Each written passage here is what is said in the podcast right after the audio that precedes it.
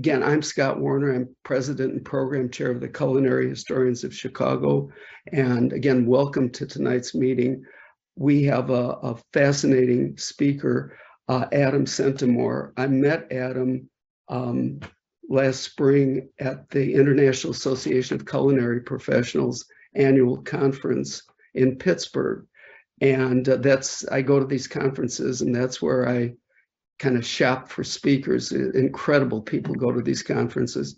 But anyway, I was talking to Adam and he sounded so fascinating. And I asked him for his card so I could contact him about speaking for the Culinary Historians of Chicago. And Adam knows a lot about cheese and history, and he teaches wine and cheese classes. And he'll he will tell you about his his background, and he's highly educated in uh, in normal things besides cheese and wine. But uh, anyway, um, so when we were talking about what he would talk about, I like to ask speakers, what is it that you would like to talk about for our group? And Adam said, human stance. And I said, what? The? I said, what? Oh, what? What? Oh, what? What? What is that? And he explained to me what human stance was because who's going to listen to that? But no i anyway it's it's wonderful. He, it's so interesting. It has to do with cheese and the alps and human culture and uh, cows and everything. So all i can say is um, adam's going to take us to switzerland right away. So fasten your seatbelts and when you depart uh, watch out where you step because it's going to be a lot of cows around and you, you know avoid the cow pies. So adam would you tell us about yourself and tell us all about human stance? Thank you. Absolutely. Thank you so much scott and kathy. And good evening everybody. Uh, thank you for choosing to spend a little time with me.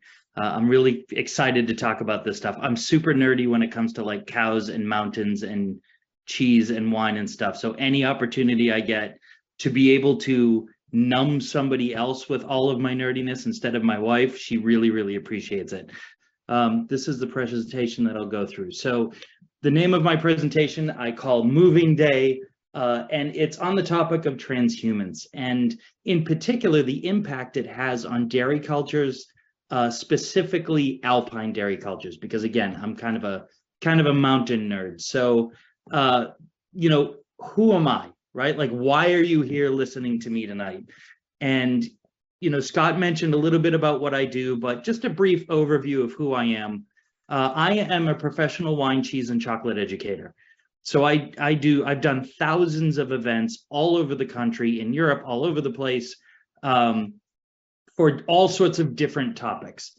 But wine, cheese, and chocolate are sort of my, my biggest areas of interest. Uh, I do stuff from corporate events to food and wine festivals. I take people to Italy and France and Switzerland to eat cheese and drink wine and that sort of thing. Uh, I'm also a writer. I wrote a book uncleverly called Tasting Wine and Cheese, uh, which was published back in 2015, and actually how I got to uh, come to join the the IACP, the International Association of Culinary Professionals, is that they nominated my book as a finalist for the Cookbook of the Year, which is kind of interesting because it's not a cookbook; it's a sort of a reference guide, but that's what they chose to call it. But I was honored, humbled by that, and so I joined and started going every year. And like Scott mentioned, we met last year, and it's been nothing short of an amazing opportunity every year to sort of meet different people and see all sorts of different perspectives and learn stuff. So I'm also a writer. And then lastly, I'm a culinary journalist. So I write for Saveur magazine, Culture magazine, like a bunch of different stuff on a bunch of different related topics. So basically, I eat, I drink, I write, and I talk in varying proportions, as my wife Carmen will readily, uh, you know, readily confess to. Now, more importantly, or sort of more related to what I'm going to be talking about tonight, I'm also a bioanthropology nerd. Uh, my undergraduate, I graduated my uh, magna cum laude in bioanthropology a lifetime ago, and I absolutely adore anthropological sort of topics and how culture intersects with, you know, sort of the natural world, and especially when it comes to food and drink. So you know, relative to the talk I'm going to have tonight, uh, I think my bioanthropology background is sort of what set me on the path to be really interested in this stuff. And I'm also a devoted lover of alpine dairy culture. Uh, I've had the luxury of being able to go to a wide range of environments and visit a ton of farms and meet with cheesemakers and dairy farmers and all sorts of stuff all over Europe uh, and in some parts of the States, although never enough. And I just absolutely love sort of mountain cultures. So that's what naturally draws me to it. Now, as far as what's going to happen tonight, my goals for tonight are to define what transhumance is, because for a lot of people, they, they're not familiar with the word, uh, to explain why it's, it's so important, and then, you know, to talk about why it matters to cheese lovers. Like, why should anybody care about transhumance? You know, what's sort of the, what's the effect it may or may not have on a cheese lover? And so that's the name of the game. So with that, let's get started. And the first thing I want to do is talk about what transhumance actually is. Fundamentally, bottom line, is it's the seasonal movement of livestock between two pastures. Okay, the word transhumance is often misunderstood because the humans part of it makes people think that it has to do with people. And while you know herders and stuff are involved with it, the reality is the word comes from a conflation of the Latin trans, which means across, and humus, which means ground. So when we talk about transhumance, we're talking about relocating livestock, which in the Alps is almost always cows, but it does apply to sheep, it does apply to goats, any any livestock. And when it comes to transhumance, there are two basic versions of transhumance.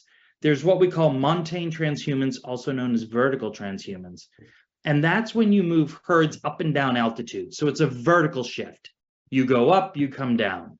And that's what's found mostly, actually, in all alpine regions of Europe.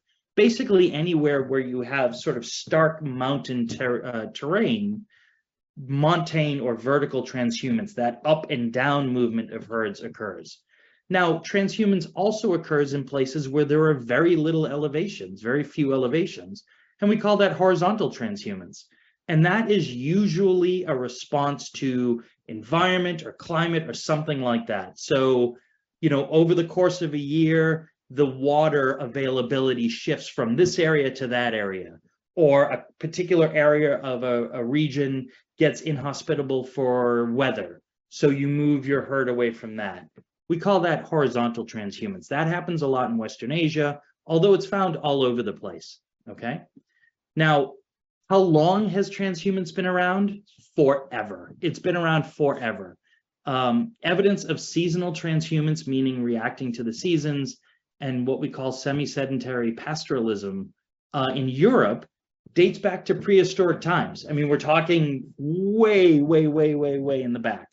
Um, there's even some archaeological evidence that Middle Eastern cultures have been practicing pure pastoral nomadism or transhumance for even longer. So this is a very, very old practice. Basically, any place in the world that has herd animals and you know either some sort of some sort of environmental pressure or seasonality pressure practices transhumance And so is constantly moving transhumance? No, Jeffrey, that's a great question. Transhumance refers to sort of a movement based on some sort of, of uh, pressure, some sort of impact. It could be climatic, it could be geographic, it could be seasonal. But typically you're moving between two or three areas. And they're the same two or three areas where a nomadic existence might mean that you're rotating be, you know, between a much larger range of areas. And I wish I wish my camera went wider because I'm Italian, so my hands are flailing all over the place here. It's pretty funny. Um, so, you know, Middle Eastern cultures, there's evidence that they've been practicing this for even longer than Europe. Now, you know, is it still going on today? Absolutely. You know, what you have here is a herd in Afghanistan and central Afghanistan that moves because of water availability. So all over the globe, everywhere, from Afghanistan, to, you know, the Pyrenees, Brazil, Europe, all of it. Transhumance is still being practiced. Now, it's important, you know, the reality is it's important to note that there are big differences in culture and technology and sort of how it's executed and the, the particular details of it. but the fundamental concepts are virtually identical all over the globe. And so that idea of moving your herd from A to B and back to A, for whatever reason, is very, very old and happens everywhere. All right. Today, I'm going to be focusing on Switzerland. Uh, I, you know, I've had the pleasure and the, the good fortune of of having seen transhumanism in a, in a number of of different environments, but I've seen it the most and been the most intimately in contact with it in Switzerland. So I I chose to sort of focus on that for my talk today, and I'm I'm focusing specifically on the canton of Fribourg. And if you're unfamiliar with Fribourg, it is right there where that arrow is. So it's southwest of Bern. Uh, it is north of the Alps. It's in what they call the Prealps. So the Alpine range in Europe, as in as far as it relates to Switzerland, is it it sort of crests through the bottom of the country. And Fribourg is just northwest of that. So it's in an area called the Prealps. And it's a little bit different in expectation. And you know, for anybody that's been to Switzerland, the joke is that there's basically two Switzerlands. There's one of them which is gigantic snow-capped peaks, you know, Gstaad, you're going skiing. It's like when you think of the Matterhorn and the Alpine ranges and all that. And then there's the more rolling hills, sort of pastoral Switzerland. And that's where Fribourg is. So when people think of, of Switzerland again, you know, they're thinking of those big Alp, Alps, the huge snow peak mountains, gigantic elevations, all that stuff. This is a different Switzerland. This is just northeast of Lake Geneva, and it's much more about rolling hills, verdant fields, greenery everywhere, impossibly blue skies. It's just gorgeous. All of this is just gorgeous. Now, you'll notice in this picture that you've got the big rolling hills, and Switzerland has big rolling hills. You know, Ireland, England, Great Britain, they've got rolling hills, but Switzerland has 2,500 foot rolling hills. And you may notice in this picture on the on the right side of it, you're starting to get signs of that pre-alpine sort of mountain range. So you've got these elevated mountains sticking out of the ground, right? You've got sort of all that all that rock formation, but it's nowhere near as prevalent and it's nowhere near as stark as it is in other parts of Switzerland. This is not the skiing part of Switzerland. This is the cow part of Switzerland, as they say. And in Fribourg, you're looking at 126 municipalities. That's what the region is broken down to. And if you're unfamiliar with Switzerland, their concept of a state, as we think of it in the US, is called a canton, C A N T O N. And within the Fribourg canton, uh, it's got 126 municipalities. It's got over 300,000 people, which is not that much. Uh, you know, you would think based on, you know, some US states that it'd be in the millions, but it's not. It's actually fairly, for what it is, fairly sparsely populated.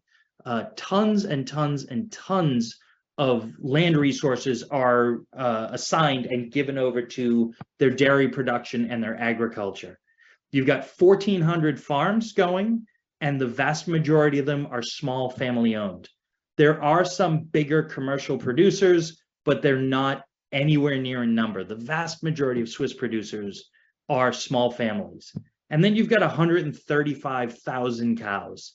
There are sheep, there are goats, but cow is king in this region.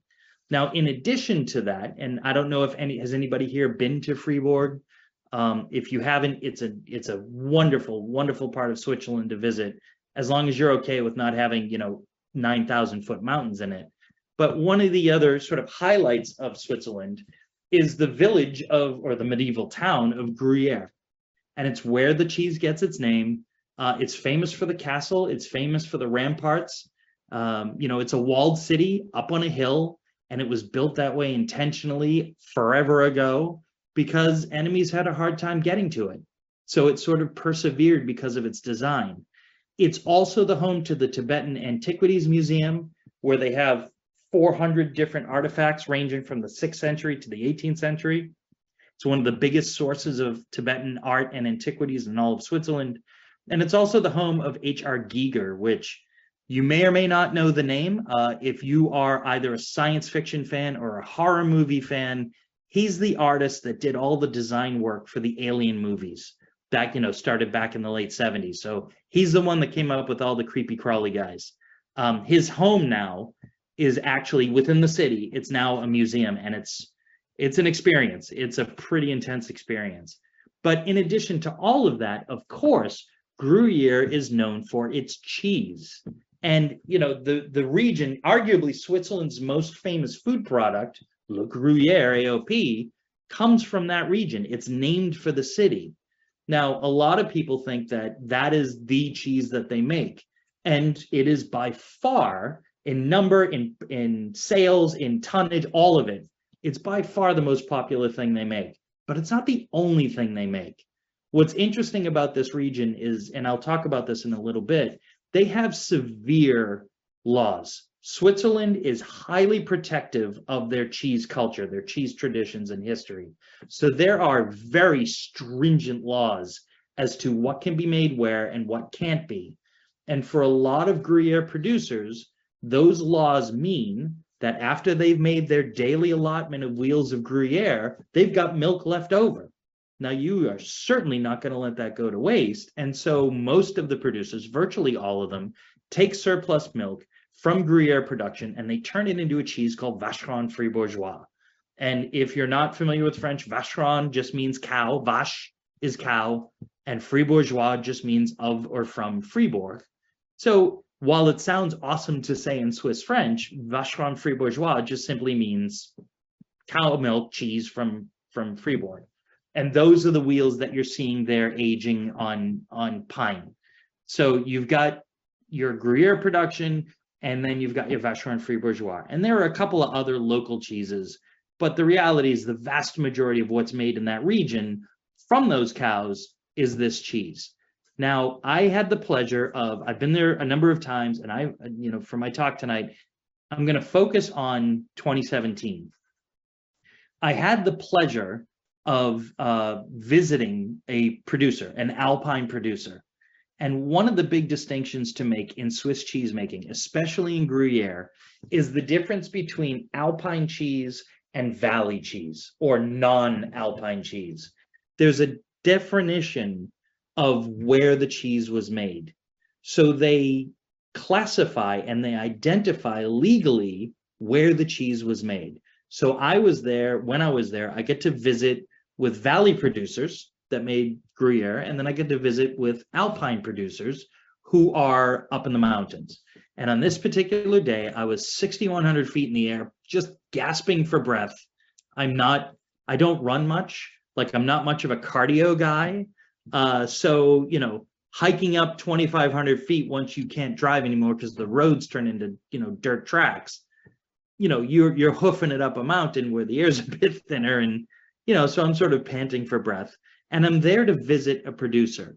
And the time of year that I was at, the end of September, is right around the time that producers up in the mountains, all the alpine dairy farms, are getting ready to close for the season and walk down the mountain, basically return to their permanent year-round homes in the valleys.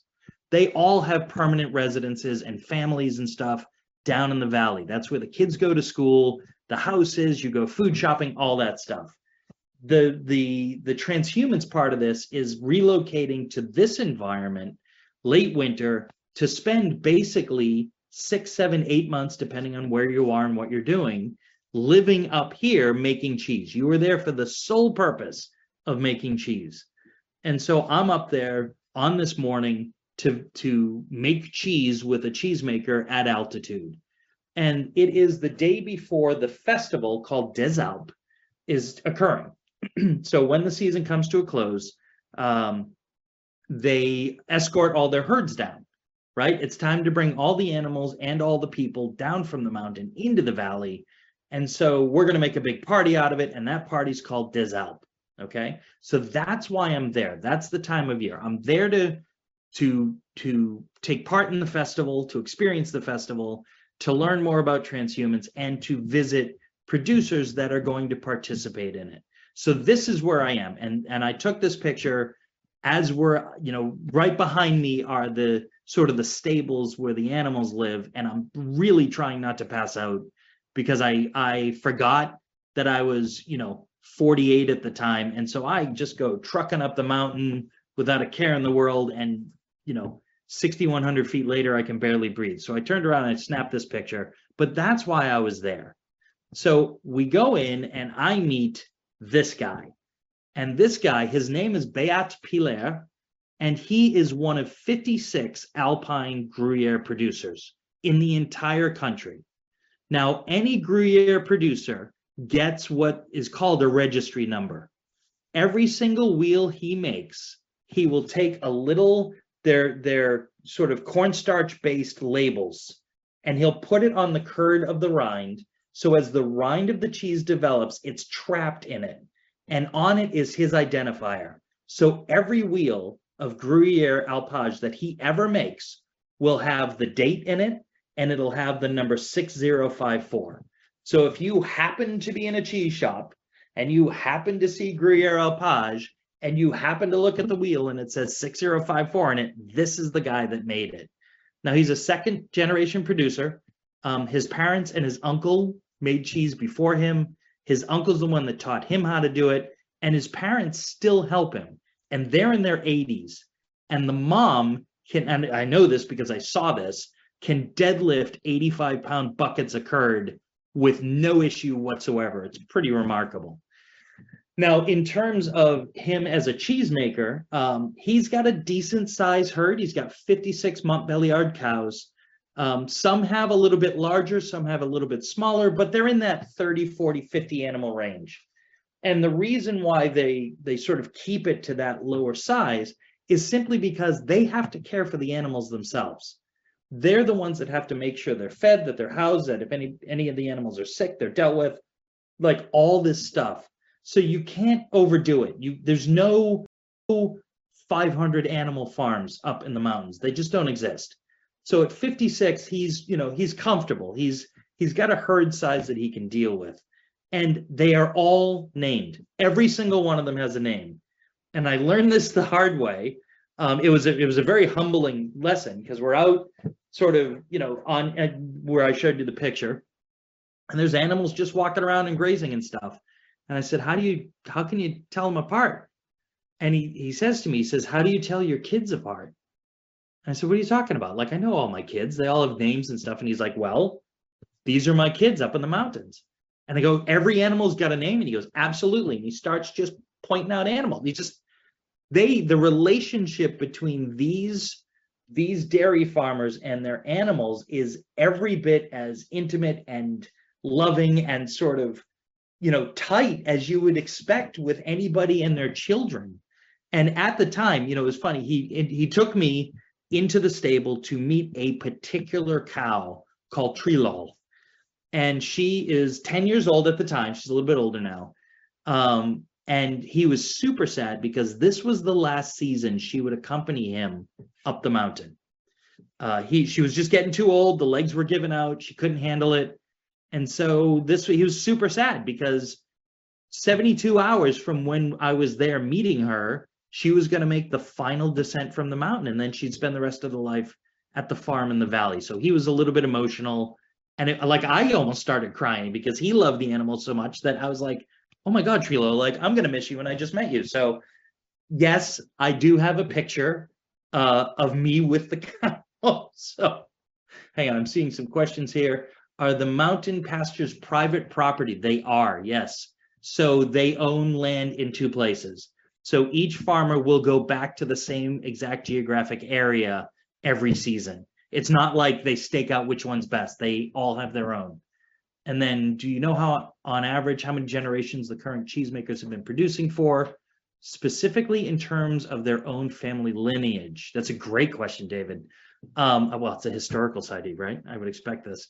Um, I don't have a hard number for you, and part of the reason why I don't is there's a distinction in Swiss culture, particularly.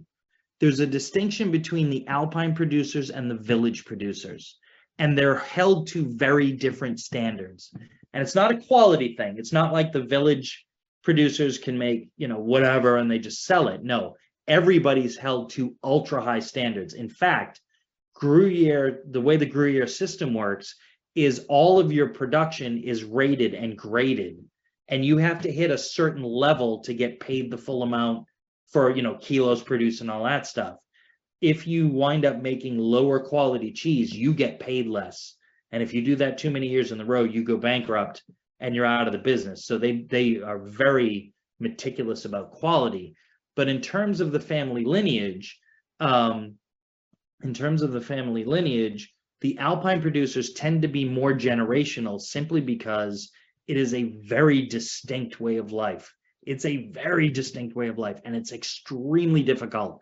And I'll I'll touch on that a little bit. But the valley producers are have the benefit of automation and mechanization and you know sort of all the niceties of technology that the alpine producers don't have. They have to do everything by hand. It's brutal. It is a brutal way of existence. And to you know put it in perspective, um, you know again you're paid by the amount of cheese you make. Well, Swiss law says the alpine producers can only make two wheels of Gruyere a day. That's it. That's all you can make. Doesn't matter how much milk you have, you're allowed two wheels. That's it. Meanwhile, down in the valley, you can make 17 wheels, you can make 22 wheels, you know, whatever your machinery allows for, whatever you're able to produce. So the the cultural sense of pride and importance that the alpine producers feel makes it more inclined to be generational where the valley stuff it's still it's still very sort of you're in it for the right reasons but there's a little bit more turnover. Um let me see what happens to the cheese wheels over the winter after transhumance so the cheese wheels after they're done in the mountains they can no longer make alpage cheese. When they bring the animals down to the valley for the winter they will still be milking the animals will still produce milk but they will take that milk which is now way higher in fat and way smaller in quantity and either make vacherin fribourgeois with it or other cheeses like for example there's a, a famous swiss cheese called vacherin mont d'or that is ultra fatty it's ridiculous and that's made using late season milk. So they're not going to let the milk go to waste but inherently when the animals go down to the village they're making a lot less milk. Even though it's higher fat they're making a lot less milk because you're not making babies in the alps over the winter. If you do that those babies die so you make babies in the spring and the summer when they've got the greatest chance of living. And so evolutionarily, those animals produce the most milk and the highest quality milk when they can feed it to the animals that'll take the most benefit from it. Let's see, what do the alpine producers do with the leftover milk after their two wheels? Claudia, good question. They will, uh, some of it is they will consume it. Most of the time, they'll turn it into Vacherin Fribourgeois just because they can make that in any quantity, whatever's available. Uh, they can sell it, it's extra income for them. Um, and then again, in the winter, they'll make sort of other smaller cheeses that take advantage of the lower quantities of milk. And let's see, black market Gruyere more than two wheels per day. That's only Alpage. That's the big distinction, Jeffrey. The Alpine Gruyere is two wheels a day. The village Gruyere, the, the valley Gruyere, if you will, is a very different story it really is sort of night and day between the two. And there's a reason for that, and I'll get to that. So while I'm there with him, this is where he's finishing up the batches he's going to make because it's time for him to close up shop for the season and bring the animals down. It's time for the transhumance to take place. So when he's done, he will close up his shop. Uh, you know, it's a small, like the room that you see, if you can extrapolate the room that he's in, it's about three times bigger than what you can see. There's just enough room for him, a 750 liter cauldron, a fire, and some stairs that lead to a room above this room where there are three cots and like a hot plate and a small refrigerator and a tiny table to eat. It is totally utilitarian. You are only there to make cheese. That's it. That's the only reason why you're there. There's no TV, there's only enough electricity to run lights at night, that kind of thing. It's a very sort of bare bones existence, and everything is geared towards making cheese. That's the only thing they care about. So he's up at 3:30. He goes to bed at 10 at night because after the animals are all set, that's when he does the repair work to his roof. That's when he fixes the fence that needs mending, like all that sort of stuff. So it's a very it's it's a calling. Like you got to really want to do this because it's a really tough way of life. So we got to him right before he was shutting down for the season. Now, once the season's done here, let me get to my slideshow here. It's time for the transhumance. And this tradition, the whole thing about transhumance exists because Gruyere farmers up in the in the Alps, the alpine farmers, are required to bring their herds down to the valley by foot, on foot. They can't load them into trucks. There's no flatbeds, there's no roller skates, there's no skateboards, there is nothing. And the reason for all of that is the Swiss in particular, every country is a little bit different, but the Swiss in particular look at alpine cheese production as a core, core, core representative of their entire country's cultural history. It's one of the most important things they hang on to. And so the reason why they make such a stark distinction between alpine and valley is because the alpine stuff is the most reflective of their history. And so they have codified the way that Gruyere was made. And everybody that does the alpine stuff, not the valley stuff, but the alpine stuff, has to follow that those rules, those rules. So this guy, Beat, that you just met, has to do everything exactly the way it was done when they wrote the recipe down in 1115 AD. He has to build the edifices that he lives in. The animals can only eat whatever they find up there. You're not allowed to bring food for the animals up. You have to make wheels of a certain size and a certain weight at a certain humidity, all of it. You have to, Gruyere is made with evening milk that's been um, skimmed. You leave that milk in pails out in the alpine air overnight by law. The next morning, you load, you remilk the animals, you take that full fat milk, mix it with the skimmed milk that's been in the air overnight, and then you make your wheels. That's by law. Like all of this, it's super crazy. But they're doing it to to like completely protect and preserve that tradition. Now they are allowed electricity for lights and a coffee maker and to plug your phone in like that stuff. They're allowed that and they're allowed one modern nicety and that's uh, basically think of two oars that just spin. And its job is to you submerge it in your your milk as you're adding the rennet to make curds as you're sort of breaking it down. They allow you to do that so you can go eat breakfast. That's it. That's the only thing you're allowed to do. Everything else is by hand. It's insane. Now let me see here. How and when do they get the cheese down? Well pamela what they do is the first 24 hours of the cheese's life they'll they'll take the curds out of the the liquid right? So you've got your solids. It goes in a mold a cheese mold that's the size of the wheel. It's wrapped in cheesecloth and it's pressed. So for the first day of this cheese's life it's just pressed to get moisture out to get whey to come out. After 24 hours they can unwrap it from the cheesecloth and the wheel is just firm enough that you can pick it up now if you were to torque it if you were to punch it anything like that it'll completely fall apart. But it's just firm enough that you can manipulate it. And then it spends the next 24 hours of its life in a brine bath. So they all have giant barrels of brine and the, the wheels just float in it.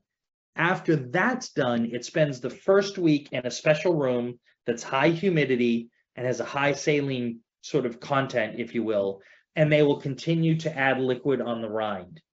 After that, they hang on to it for another month. And then after that, so a month and three days, um, the consortium down in the valley that'll do the aging for these guys to give them a fighting chance will drive up and collect the wheels and bring them down and age them in caves in the in the valley in the city so that's yeah that's how they get the cheese down because there's no way they could do it otherwise there's just no way um, they are a reenactment yeah jeffrey they're they are modeling and executing the behavior and the traditions exactly the way they were. And that's what makes it such a phenomenal sort of calling because you can't, there's no messing with that. Like, there's just no messing with that.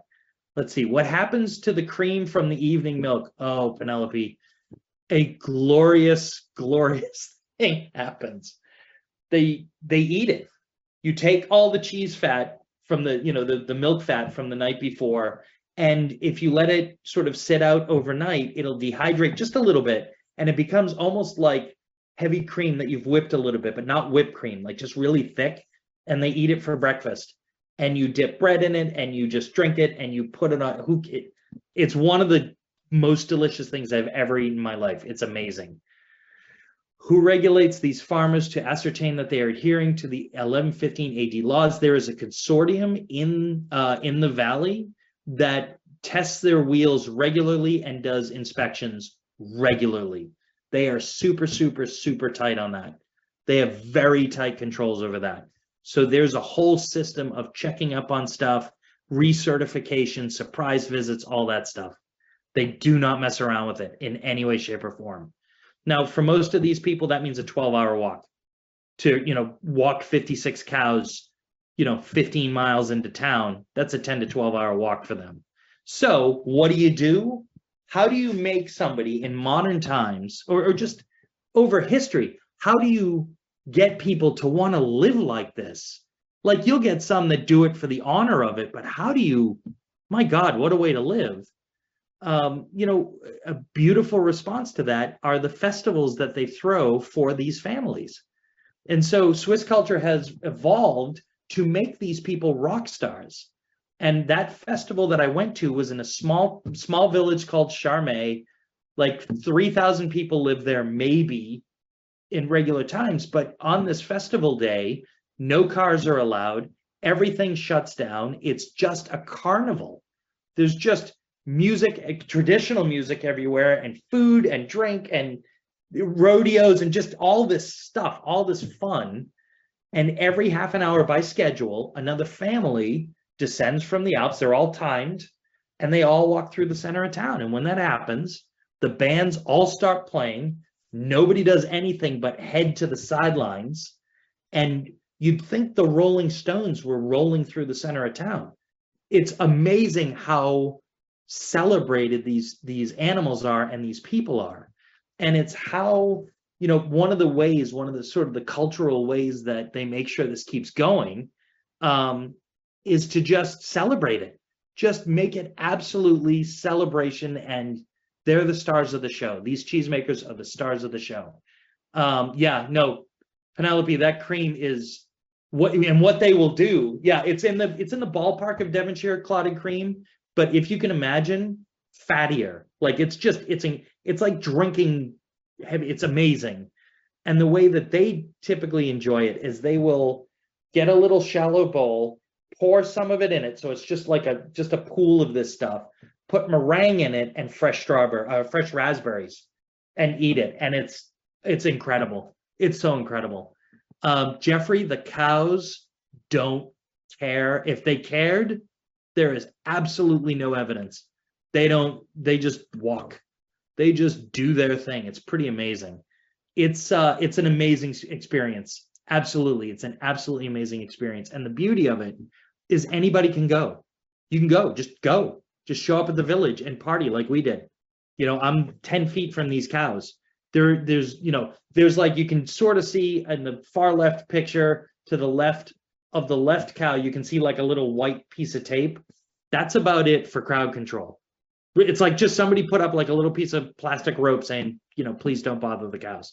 And nobody does because it's super important to them. So this is how they make sure transhumance perseveres. Now, what's amazing is everybody's decked out in traditional garb, like really old clothes. It's pretty amazing. And all the cows are heavily decked out. And you know what's what's noteworthy about this is everything that that is on that cow has a significance. So the flowers that you're seeing are significant to that animal which is why each of the cows has different headdresses. You can just make out that the cow on the right the, the main cow has sort of so on on her forehead you see the three flowers and then just above it you can sort of make out some wood. That whole thing is an inverted stool the flowers on the top are packed into a stool. And any cow that has a, a stool inverted means they're one of the most important milking cows of the herd. So it's a way of distinguishing them. What also distinguishes them are those unmistakably gigantic cow bells around their necks. They serve a massively important role. in in Swiss cheese culture. They are uh, basically herd management. They've been used for thousands of years. They're called trichles, and they've been used for thousands of years as a way to not only be able to hear where your herd is, because they could be miles away. And you know, these bells allow you to hear where your herd is, but it also trains the herd. So the younger animals, the betas, all get to know the bell sound of the alpha and they'll follow that sound. So it's a self sort of self-regulating, uh, you know, herd management.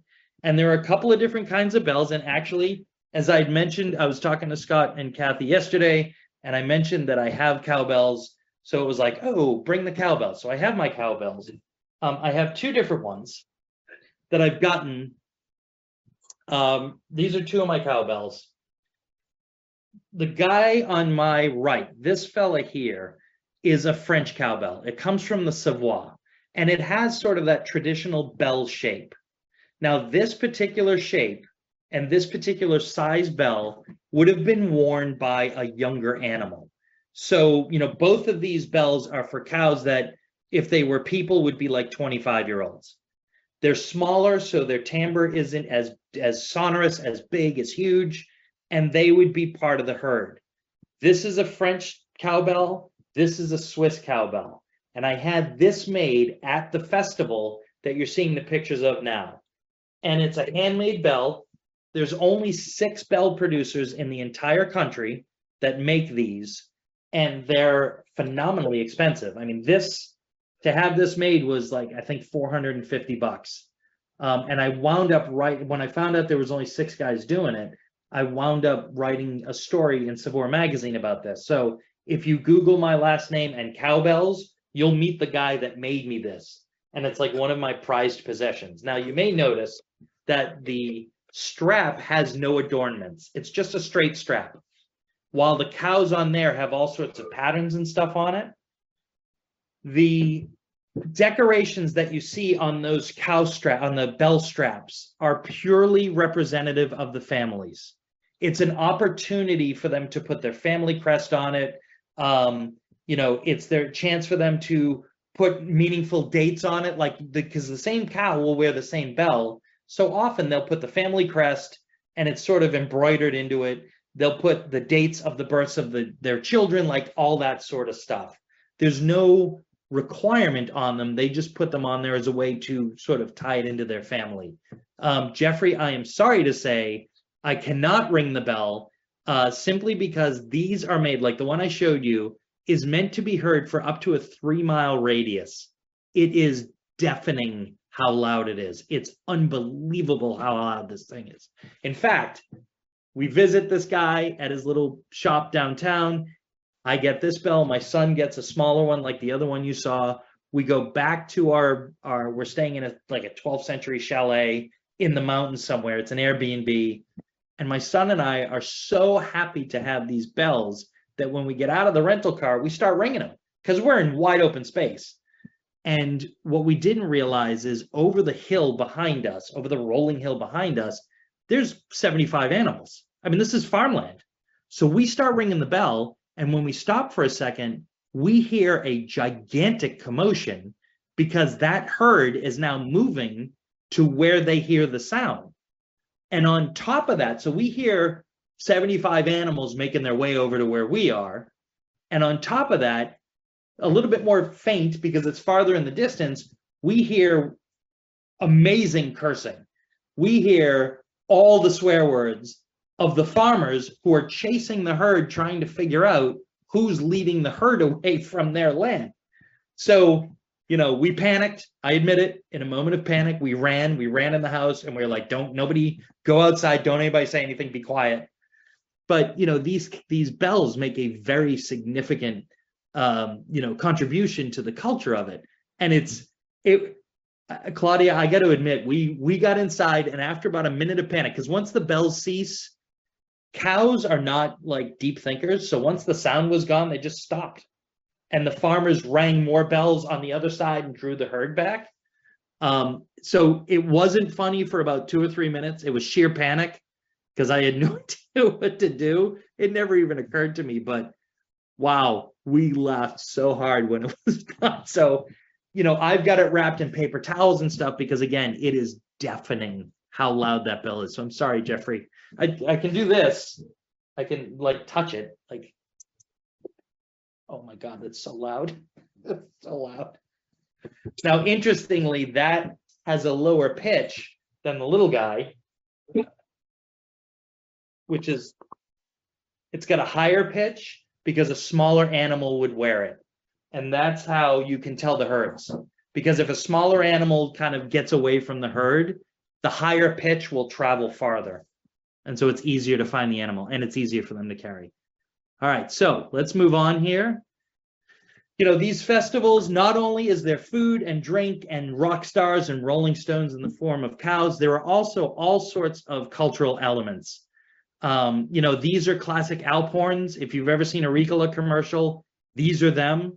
It's one of the most peaceful sounds I've ever heard in my life. And if you go on, you know, it- wait, Jeffrey, this the bell didn't sound over Zoom. I clipped the microphone. Crazy. Well, so if you know, whenever you have them in a Google Alp horns, and so you can hear what these sound like, they are one of the most soothing sounds I've ever heard. And again, they're built to be heard for miles. They were originally a system of communication. So you could, it was almost like an audible Morse code, so you could communicate over great distances. Now it's just beautiful to listen to. So there are all these cultural aspects that um, you know that go on during these festivals to reinforce the beauty of it, to make everybody love what's happening and want to keep going. So why is transhumance so important? Why does it matter? Why do we care? Um, what's super important about it, and and this is this is what how I explain it to people. The you know um, yes, Penelope, I will I will I will touch on that at some point. Yes, I will do that. Um, transhumance is super important to Swiss alpine cultures because it lets them grow. It lets their population grow. As a species, you want to make more of you, right? The more of you there are, the more likely you're going to survive. Excuse me, I need a sip here. Mm, very parched, sorry. Um, you know, the more of you there are, the more likely you're going to survive. So that means increasing your population. Well, when you increase your population, you got to feed these people. And so you need more crops and you need more animals. That's one of the biggest reasons you stop being nomadic, so you can grow.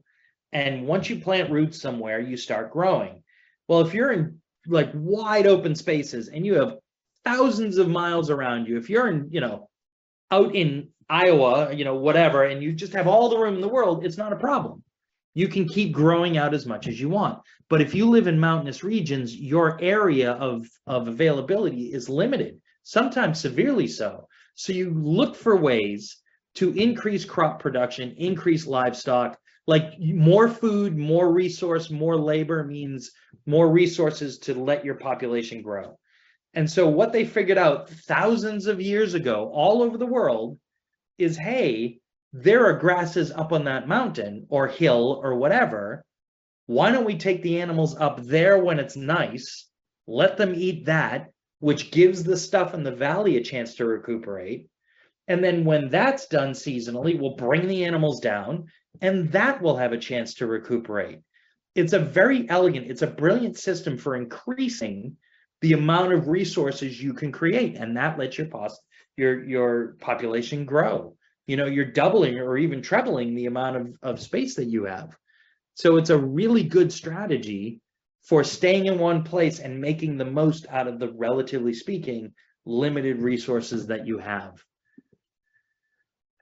So, you know, there's also a benefit for, you know, again, this is getting kind of nerdy, but it also provides a mutual benefit between the crops and the animals.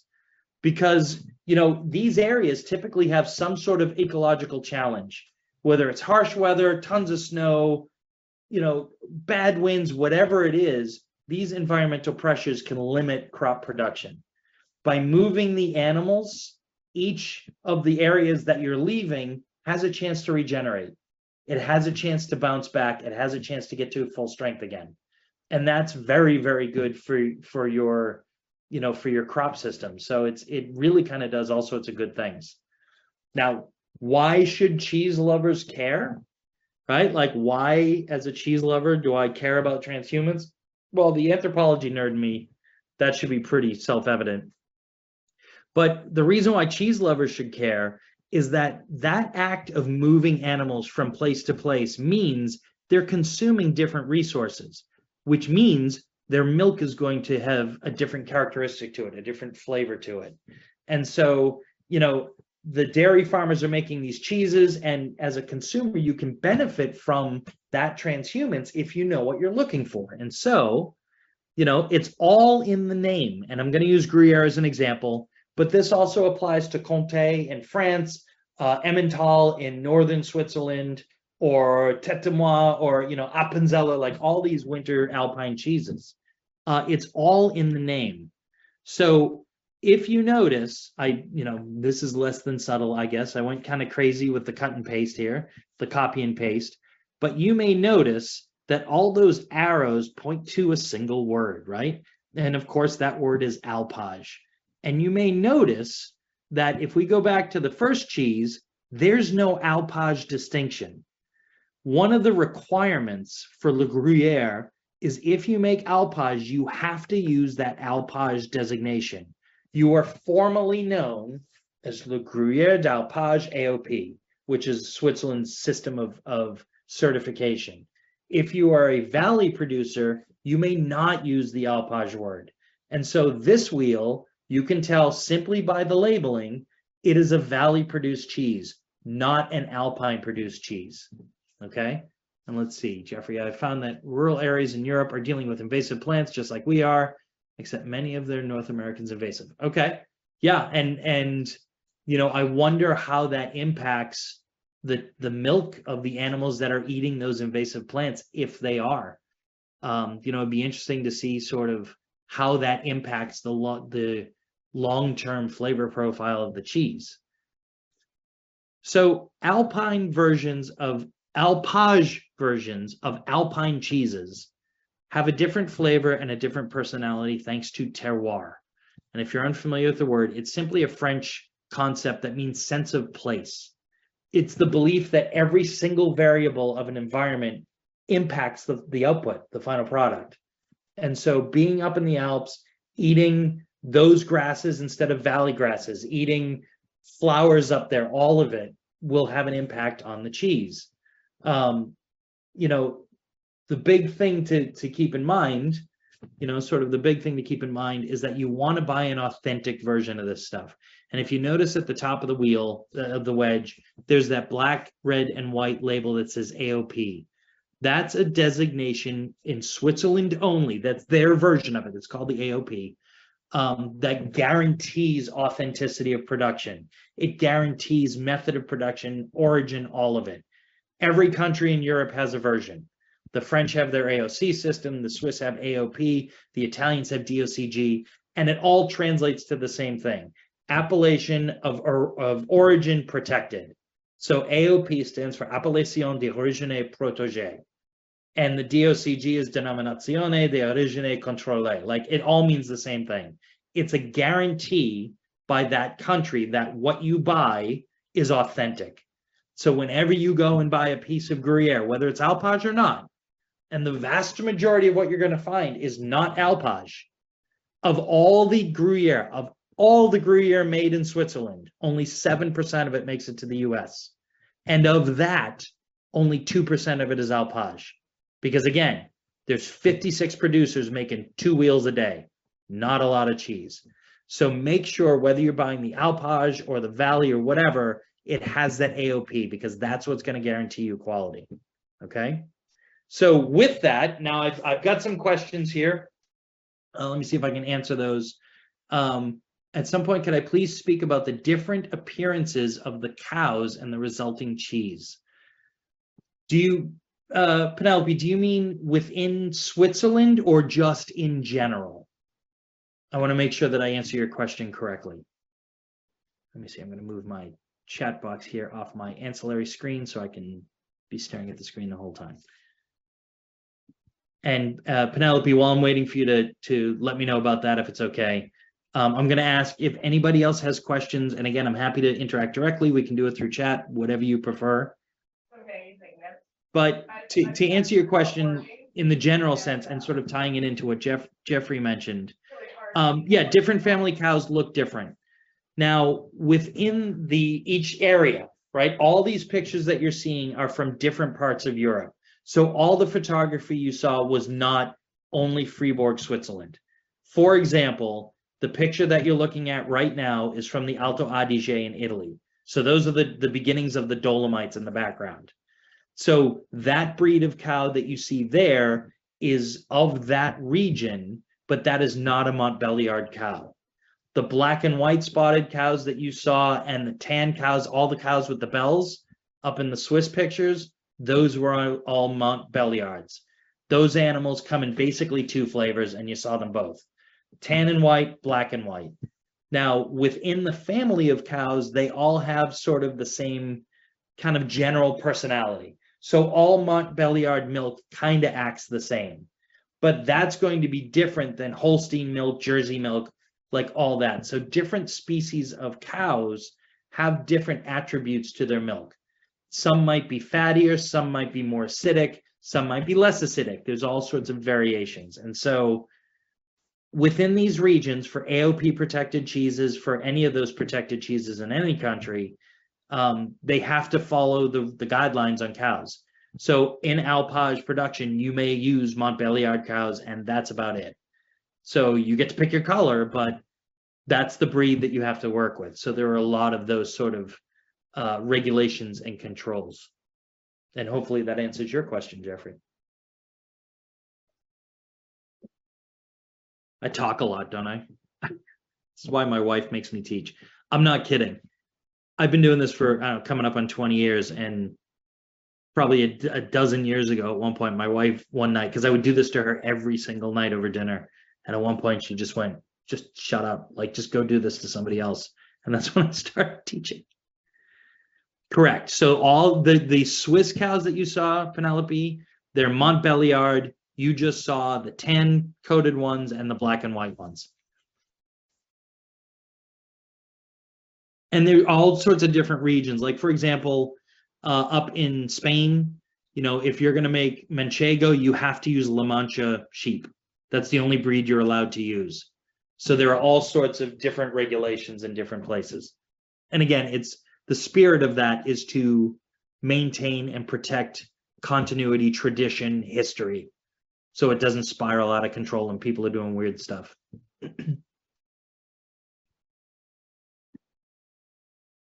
So I should put that over there. I have a feeling you may have covered all the questions because you covered it as you were talking. People, no, people are afraid to ask because that means they'll start talking. Oh, no, I don't think anybody's afraid to ask you. You're just so knowledgeable. You've shared so much. Uh, No. Scott, did you have something you wanted to add? Um, no, because uh, it, it, it's uh, he left no holes in his cheese talk. What can I say? But uh, um, no, this this was wonderful. And uh, usually I say like, okay, and now we'll go to the chat questions. But like you say, I think Adam answered everything. And um, if your wife ever tells you to shut up again, you're always welcome to come to us. Well, this is my outlet. This is my outlet. All right, I've seen a few more questions in here. Let me see. Uh, can you tell the difference between cheeses made by different makers? A thousand percent.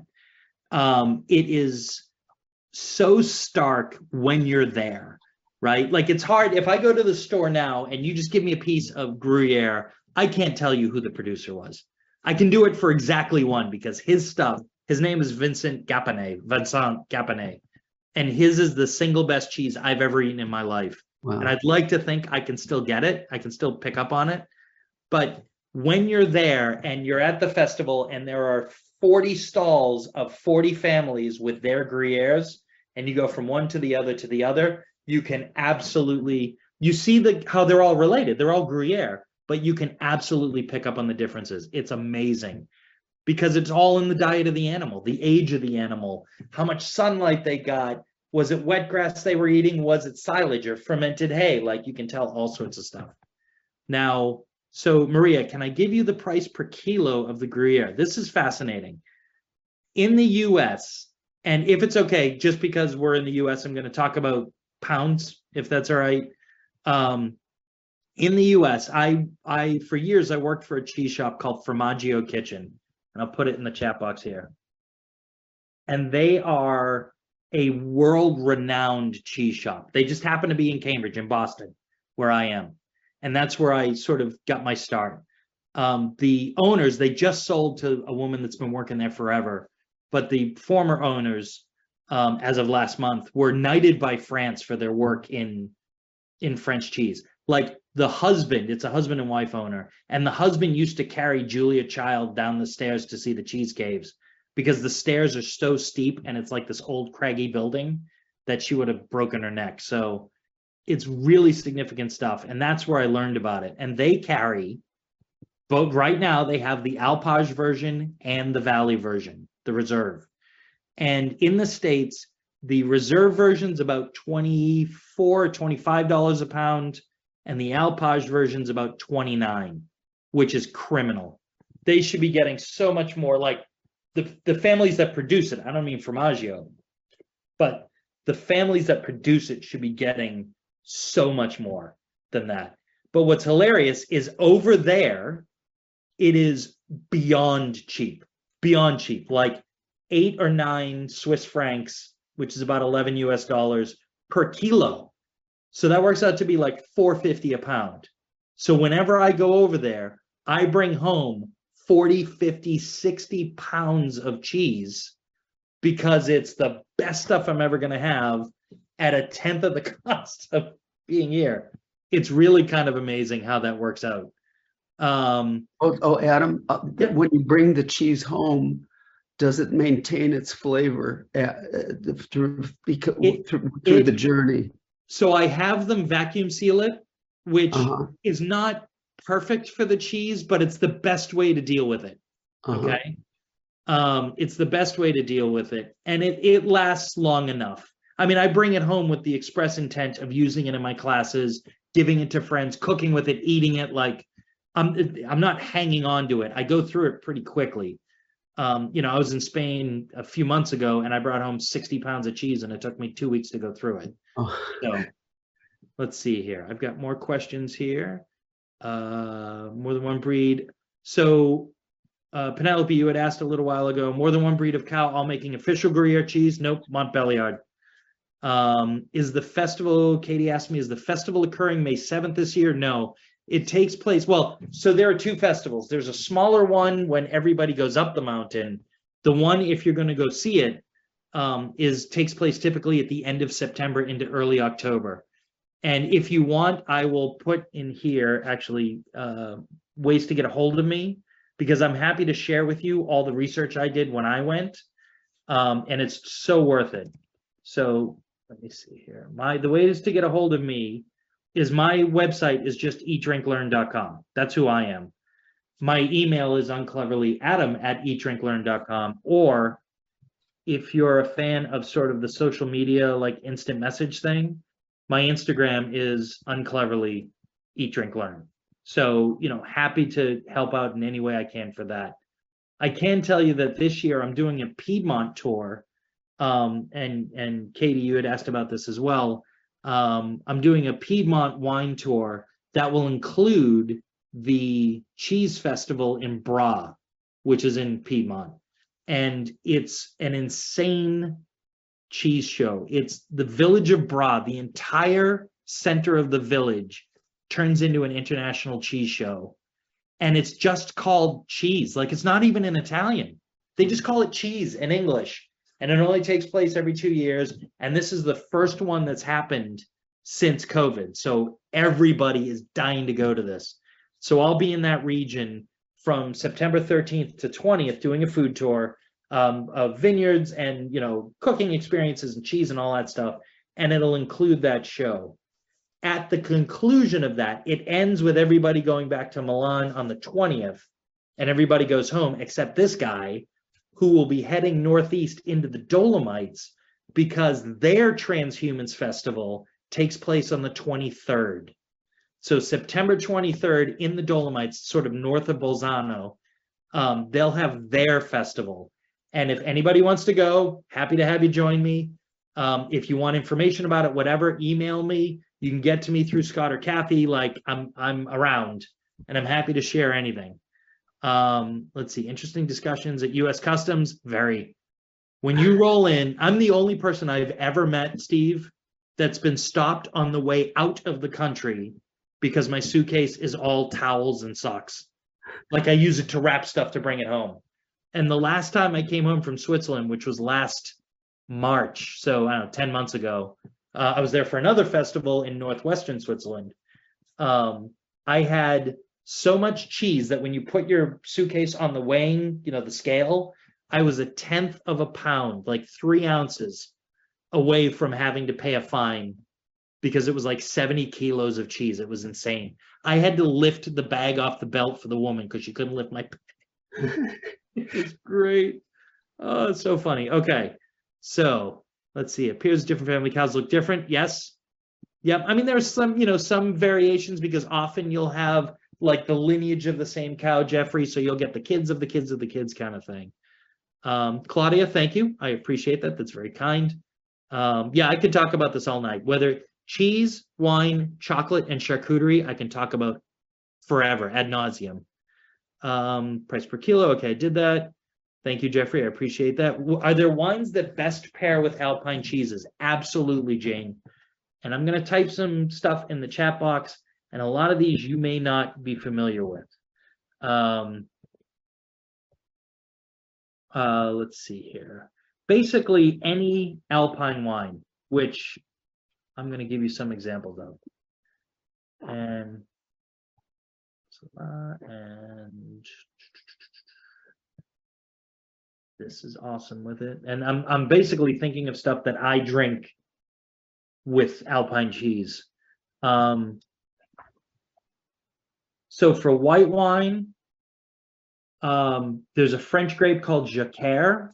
The wine is called Chignin because it comes from that, you know, it comes from that village. Um, there's a Swiss grape called Chasselas, Italian or French Pinot Blanc, legit Pinot Grigio. I misspelled it there. It's Pinot Grigio, not Pinot Grigiois. Um, as far as reds, it is, you know, you would do great with any of these. You know, these are sort of red grapes that are found in alpine regions as well as I love Schiava. Um, and again, these are small, and yes, Claudia, that's exactly where the slow move begins. That's part of the reason why they have the cheese show there. Um, you know, the last grouping that I just did are red wines, but essentially any red, any white wine that's got a little body and some heft to it. So you could do a Chardonnay, you could do a Riesling or a Gewürztraminer, like any of those. It'll work great because it's got the the weight, it's got the broad shoulders to handle it. The red wines that they drink with alpine cheeses are very counterintuitive. Um, they tend to be lighter bodied, very structured, a little bit of tannic grip, fruity, like really approachable, but they tend to be a little bit more nimble than people ex- expect. And if you think about it, it makes sense. Um, you know, if you're up on an Alp somewhere and you got 50 animals to take care of, you don't want to be drinking, you know, giant, heavy reds because it's going to knock you out, right? You're not going to be fixing anything or taking care of anything when you do that. So lighter, brighter, fresher, higher acidity. And yes, Bra is known for its raw meat preparations, absolutely. And I'm excited about that. I'm already starting to line up producers. Uh, slow movement, yep. Bras and Piedmont pesto is Ligurian, right? And Ligurian pesto is so good. So, so good. All right. That's cool that I bring all my cheese back to the US. Absolutely. That's half the reason why I do this, Maria, is just sharing this stuff with people. It's so awesome.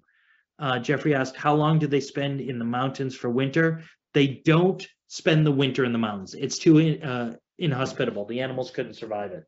So what they'll do is they will go up at the first frost break. They'll sort of make their way up. And then once the Alps are sort of cleared off, they're up there until typically late autumn, early winter. But what's interesting is they don't determine when they're coming home from the mountain. They don't determine that by the weather or the season. What they determine it by is how much of the grass has been eaten. When the fields get to a certain length, when they've eaten the grass down to a certain length, then they pull the animals. Because if you go any farther than that, and you do that for a couple of years, you kill all of that grass and it doesn't grow back, and then you're in real trouble. So they don't spend the time in the mountains. Let me see, Claudia. Um, I am putting information up. We just released the info on the Piedmont tour, uh, Claudia. So I'm happy to, if it's okay, if I may ask you to just um, give me a way, like email me or something, so I can contact you directly. I'm happy to share it. Um, I will tell you, you know, I think we're friends enough now, everybody, that I can tell you this. This is unofficial. We're working on it now, but I hope to have it resolved in the next two weeks. I'm going to be doing a Parisian chocolate tour Oh, at the end of October. And the reason why it's then uh, is because there's a chocolate festival in Paris. There's a like a chocolate trade show in Paris called uncleverly the Salon du Chocolat that takes place at the end of October, and that's going to be bedlam. It's going to be amazing. Uh, where to buy Alpage in the U.S. There aren't many places at all, Pen, uh, Penelope. Um, I will put that cheese shop that I worked at because I know they have some because I just bought some there. If you go to formaggio.kitchen.com, it'll be listed there. If for some reason it's not on the website, it just means it's it that happens from time to time simply because they have so little of it and they're still kind of a mom and pop shop that there isn't somebody that's constantly updating inventory on the site every day. So if you don't see it on the website, give them a call and they'll be happy to help and you know they can ship it easy enough. Um, and they get really good stuff, like really good stuff. So I trust all their stuff. And also, if you're a fan of that style of cheese, they also carry French Comté, which is from the Jura, and it's sort of Gruyere's French counterpart. But at this time of year, they carry a couple versions of it um, that are only available at this time of year because there's so little of it made. And that's the Grand Cru and the Extra Grand Cru. Uh, I am happy to send a link, Terry, once I have it. Again, we, we're finalizing the details, so we haven't rendered it live. Um, you know, maybe if it's okay, maybe there's a way that Scott or Kathy, if I could trouble you to send me the emails of anybody that's interested, or you can reach out to me directly and I'll make sure that you get that information. It's gonna be just bonkers, Terry. That's, a friend of mine is like a legit chocolate maven and she agreed to go on the trip with me. So she's got all these contacts in Paris. It's going to be just awesome. So much chocolate. It's going to be great. Pamela, thank you. Thank you very much. Thank you, Pat. I appreciate it. Toria, thank you. I appreciate your time, guys. Uh, let me see. I'm seeing any more questions here. I want to make sure I hit them all. Um, Great. Okay, I think I got them all. Are there any other questions that I can answer? I'm I'm fine. I'm in no rush. I've got a little bit of wine left, so we're cool until that runs out. So, Um, um, what I can do, I mean, do you, I could put your contact information on the web notice. Absolutely. Oh, I'm, I'm Okay, happy so to then interact people with know where to anybody. find that. Thank you, Elin. Thank you, Penelope. I really appreciate it. And again, I'm happy to to share, you know, any of the information about the the trips I've taken. If you want to do it, um, you know, the the Désalpe Festival I'll be in in September. That you're welcome to join. Like any of this stuff. Like happy to share any way I can. So yeah, Kathy, if you don't mind, I'm more than happy to to share that info. All right, sip of courage. Yeah, and, and for some of the information that you put in the chat, I'll put over there as well, the cheeses and the wines that you suggested. Absolutely. And, and, So- and again, if people have questions, more than happy to, uh, you know, to, to, uh, share any of that information. I'm going to stop the share here. There we go. All right. Now I can do that. Beautiful. So yeah, more than happy to share any information that I can help at all. This is what I do. Do you know where Dad is tonight? I'm, I'm gonna see if I can trick Kathy and Scott to let me do an in-person one at some point. Cause it gives me an excuse to get to Chicago. Yeah, that should be fun. You know what? Um, we, we haven't done a live presentation since COVID hit, but we're hoping to get back to it. So, uh, we'd like to put you on our, on our, on our wait list for when we do live programs. Absolutely. Jared, thank you. I appreciate it. Beautiful. And, and a, a super big thanks to Kathy for the help and Scott for the opportunity. I'm I'm so glad you happened to stand next to me at the at the conference. It was a pleasure talking to you then, and it's a pleasure working with you now. And you know what I told you then? That at, at- there were so many incredible people at the conference. I had Yeah. about 15 names. And I thought we only have 12 slots. And then I met you and I think I said, we're filled right now, but we'd like to keep you on a wait list. But some of those names fell through and I called you immediately. So thank you. My pleasure. Absolutely my pleasure. Guys, thank you so much for your time tonight. I really I'm sorry we ran late.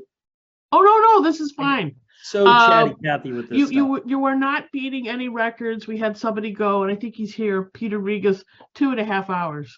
Oh my, I, see, I can't do that unless I'm giving people cheap water. If But we I'm gave your feeding wife- and watering you, then I can We do gave that. your wife an hour and a half of relief. Right, right, exactly, exactly. In fact, when Scott came back, he was like, Kath, I'm thinking I should do two programs a month. And I said, no, that's too much wear and tear. Because I also do my own programs. So it's like way, way. But I said, just spread it out over the year and it's working out fine. Yeah, let's figure out how we can arrange for you to come to Chicago at some point. How fun. I, it would be, a it would be a pleasure. It would be a pleasure. But I, again, everybody, thank you so much for your time. I really appreciate it. Now I'm all exercised. My wife's evening will be quiet. It's great. I'll be on the couch and just quiet. It's great. So, and if anybody, again, once again, if anybody needs any information about how to go visit this stuff, where to find the cheese, the, something I said, whatever, recipes, just let me know. Happy to help. And again, Kathy, could- thank you for sharing the info. Could you repeat your, uh, the, your website? Oh, uh, sure. Yeah, I'll put it in the chat Scott, box. I'm going to put it into the, um, So I'm, you know, the- I do well. business as what I call myself is Eat, Drink, Learn is sort of my LLC name. So my website is just eatdrinklearn.com. The email to get a hold of me is just adam at eatdrinklearn.com. And then my, all my social media stuff is, you know, Facebook and, and Instagram and all that stuff is Eat, Drink, Learn. So I'm very easy to get a hold of. And again, Piedmont's ready to go. Piedmont's on sale now. Um, Paris will hopefully be online by the end of the first week in February. And in, both cases, for anybody that's interested in tours, um, we're gonna cap it at like sixteen to twenty people tops. Like, we don't want, we don't want big, it's, it's no fun if there's too many people, so. You know, I want a chance to be able to talk to everybody and, and, and have fun with it, so. Well, thank, thank you again. You've, you've melted our hearts with your cheese talk. Hey, Thank cows. Be nice to cows. They're adorable. you. But and now I know transhumanism is not something questionable. exactly. It's a wonderful, beautiful thing to witness, and it's a really important part of their culture. So, I think we'll say goodnight. thank you very much. Scott, Thank thank you. you so much again for the opportunity. I hope you guys have a great night, and we'll talk soon, I hope. That'll be great. Take care. All right. Good night, everybody.